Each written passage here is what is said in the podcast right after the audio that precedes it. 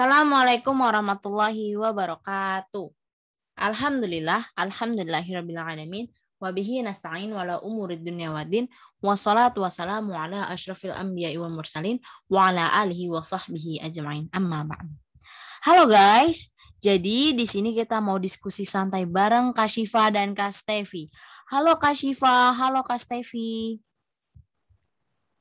Halo Kak Ramel, halo Syifa. Halo guys. Nah, sebelum kita mulai, kayaknya harus kenalan dulu deh sama Kak Syifa dan Kak Stevi. Oke, langsung aja untuk Kak Stevi dipersilahkan. Terima kasih banyak Kak Ramel. Halo guys, jadi namaku Stefani Rosalin, biasa dipanggil Stevi. Sekarang aku duduk di kelas 12, jurusan Pemuliaan dan Perbenihan Tanaman, Aku bersekolah di SMK Negeri 63 Jakarta. Wah, Masya Allah, Kak Stevi keren banget nih. Oke deh, aku lanjut perkenalan ke Kak Syifa ya. Silakan Kak Syifa. Makasih Kak Ramel. Jadi aku di sini mau perkenalan diri. Nama aku Syifa Makfira dari SMKN 37 Jakarta Selatan. Jurusan aku Tata Boga. Kalau kelas sama kayak kelasnya Stevi, kelas 12. Jadi sebenarnya kita tuh di sini mau ngapain sih Mel, Step? Wah, Masya Allah banget ya, Kak Syifa. Oh iya, aku sampai lupa mau ngasih tahu Kak Stevi dan Kak Syifa. Jadi, di RJS itu lagi ada program baru, yaitu podcast. Jadi, di sini aku ingin eh, perdana membawakan podcast ini dengan tema Quarter Life Crisis. Jadi, sebenarnya apa itu Quarter Life Crisis itu, Kak? Kalau dari kata-katanya, kuartal itu seperempat abad, jadi umur 25 tahun. Tapi nggak 25 tahun juga sih yang ngerasain.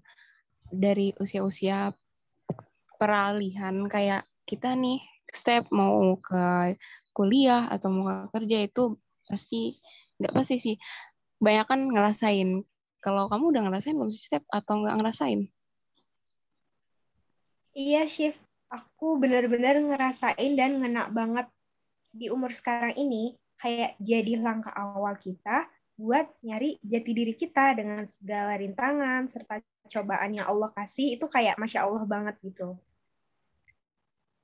Wah, masya Allah, selalu bersyukur nih Stepi. Oh iya, aku sampai lupa jawab. Jadi quarter life crisis itu krisis pengenalan diri. Jadi kita tuh sebenarnya belum kenal sebenarnya kita sendiri. Dan bingung sama tujuan mau ke mana, takut gagal, dan gak yakin sih sama diri gitu, Mel. Oh, berarti quarter life crisis itu kayaknya lagi booming banget nih di medsos. Itu berarti kayak semacam uh, kita udah paham pelajaran, cuman karena online ini jadi kita takut salah gitu. Kan ada ya sebagian orang kayak gitu. Apakah benar Kak Syifa seperti itu contohnya? Kalau itu mungkin hal-hal yang mengarah sih itu mau mengarah ke arah quarter life crisis tapi bukan quarter life crisis sebenarnya Mel. Oh, soalnya yang aku tahu nih Kak, quarter life crisis itu insecure atau overthinking. Menurut Kak Siva, apakah insecure dan overthinking itu bisa disamain sama quarter life crisis? Kalau insecure sama overthinking itu masuknya ke kegiatan QLC-nya sih. Jadi QLC itu kan gak yakin ya sama diri sendiri. Nah, kegiatannya itu yaitu insecure. Insecure itu bukan insecure kayak ciwi-ciwi sekarang gitu yang dominan sama insecure fisik, tapi ini tuh insecure lebih ke potensi diri, takut nggak bisa, nggak percaya potensi dia dan dan dari situ itu bisa terjadi overthinking gitu Mel. Wah, aku udah ngerti banget nih, Kak. Uh, ini kayaknya permasalahan anak muda banget deh, Kak. Kayak lagi pandemi gini lebih susah nggak sih, Kak, gali potensi karena semua serba online. Yang awalnya sekolah, banyak ekskul gitu, Kak, buat gali potensi kita. Jadi nggak jadi nggak maksimal deh. Karena kan kalau kayak pandemi gini banyak yang uh, apa namanya ekskulnya itu banyak yang nggak berjalan ya. Nah, bener banget Mel. Tapi kita harus tetap semangat loh. Pandemi ini nggak jadi penghalang kita buat produktif ya. Sekarang kan banyak tuh kayak webinar, seminar, atau beberapa komunitas yang pastinya itu berbasis online.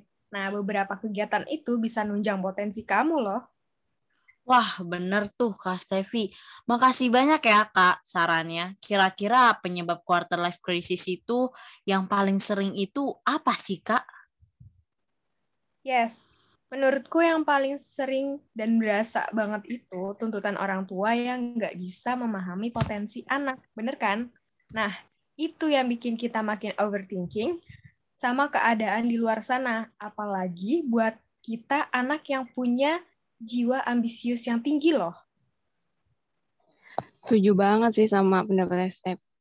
Kita tuh sebenarnya punya cita-cita, kita tuh sebenarnya punya mimpi. Tapi ya seringnya kita itu pakai standar orang lain. Kayak, ih kayaknya enak deh kayak dia, cita-citanya kayak dia. Kayaknya enak deh jadi ini, kayaknya enak deh jadi ini. Sampai kita tuh nggak tahu gitu potensi kita apa karena sering ikut-ikutan gitu.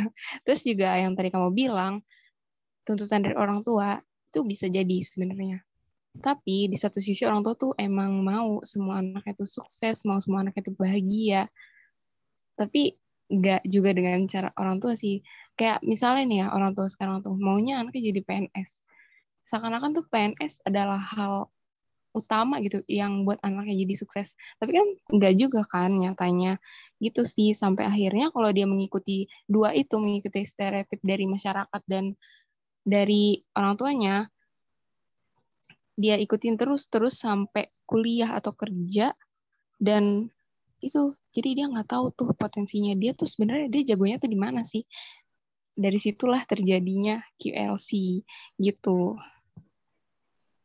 Oh gitu ya Shif aku setuju nih sama pendapat kamu.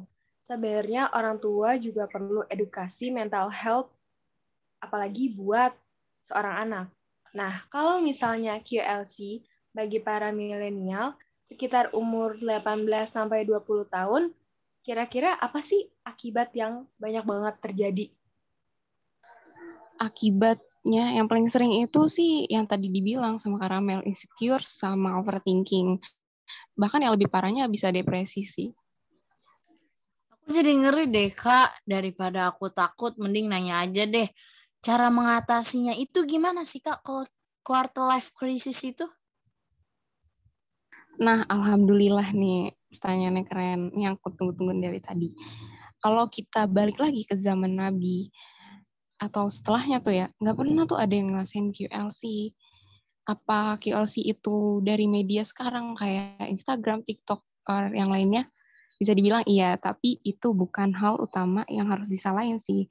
Oh iya, back to topic, jadi orang terdahulu itu jarang mengalami QLC karena dia itu udah siap ilmu sebelum akil balik. Siap ilmu gimana tuh? Dia udah selesai sama permasalahan-permasalahan diri dia, kayak dia mau ke mana, habis ini dia udah tahu kenapa dia ada di bumi, apa yang harus dilakuin dia, dia tuh udah tahu dan itu udah tahu sebelum akil balik. Keren banget gak sih? Jadi pas akil balik tuh dia udah nggak perlu tuh mikir-mikirin overthinking atau ini mau ke mana gitu. Nah, belajar dari situ, yuk kita perbaikin niat lagi yang sebenarnya yang tadi aku bilang kan kita tuh harus kenal diri sendiri sama kenal potensi kita. Kalau kenal diri sendiri itu bukan dari pandangan orang sih ya. Kalau pandangan orang tuh kan banyak ya. Pandangan ada pandangan si A, pandangan si B, pandangan si C sampai akhirnya kita tuh bingung mau pakai pandangan siapa sih tapi coba dari pandangan Allah karena Allah yang ciptain kita itu lebih worth it sih menurut aku dan balik lagi ke Al-Quran. Terus kalau potensi gimana tuh? Potensinya coba kenali potensi kamu dari sekarang. Jangan ikutin orang. Sukses itu nggak harus banyak kayak banyak orang gitu orang-orang banyak kayak gimana. Nggak harus tapi kenalin potensi kamu dan berperan di situ gitu. Oh iya, tambahan sedikit, kalau punya mimpi atau cita-cita, jangan pakai tulang ukur manusia. Coba kenali passion kamu di mana dan jangan ikutin standar kesuksesan orang lain karena kita itu beda-beda, guys. Wih, keren banget nih Shiva. Lagi-lagi aku suka banget sama penjelasan kamu. Pokoknya ikhtiar terus sama apa yang kita tuju, kuncinya fokus dan doa. Buang jauh-jauh kata males dari hidup kamu. Kalau kamu mau tahu siapa kamu, you must start now. Kayaknya aku ngerasa banget deh, Kak, kalau ternyata aku belum kenal diri sendiri dan potensi aku. Bener banget, abis ini sih fix aku harus nentuin arah hidup aku mau ke mana.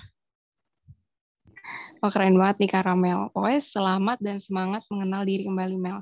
Terus jangan lupa pakai pedoman utama ya, yaitu Al-Quran, guys. Gitu. Oke, okay, dan jadi dari sini kita bisa tarik kesimpulan kalau quarter life crisis itu dirasain banget ya, apalagi apalagi uh, untuk milenial seperti kita gini nih kak. Nah kan kita sekarang udah panjang-panjang omong kali lebar ya kak. Kita sudah berdiskusi panjang kali lebar. Dan kayaknya sekarang ini kita mempunyai tugas masing-masing. Pasti dari kakak-kakak pasti punya tugas dari sekolah. Mungkin lain waktu kita bisa lanjut lagi Kak, Shiva dan Kak Stevi. Gimana? Harus, harus lanjut kita. Iya, senang banget bisa diskusi bareng kalian, bisa ngobrol-ngobrol santai, apalagi kita ngebahas apa yang kita rasain ya satu sama lain ini. Seru ya sharing-sharing. Iya, sharing-sharing pasti seru banget ya, Kak. Uh, sebelum aku menutup ini podcast, aku ingin sangat berterima kasih kepada Kak Stevi dan Kak Shiva atas ruang waktunya. Mohon maaf bila aku ada perkataan yang salah atau tidak enak di hati kakak-kakak. Oke. Okay. Uh, wassalamualaikum warahmatullahi wabarakatuh. Dadah, Kak Shiva. Dadah, Kak Stevi. Dadah. Semoga bisa ketemu Dadah. Ya. See you next time. See you. Ilaliko.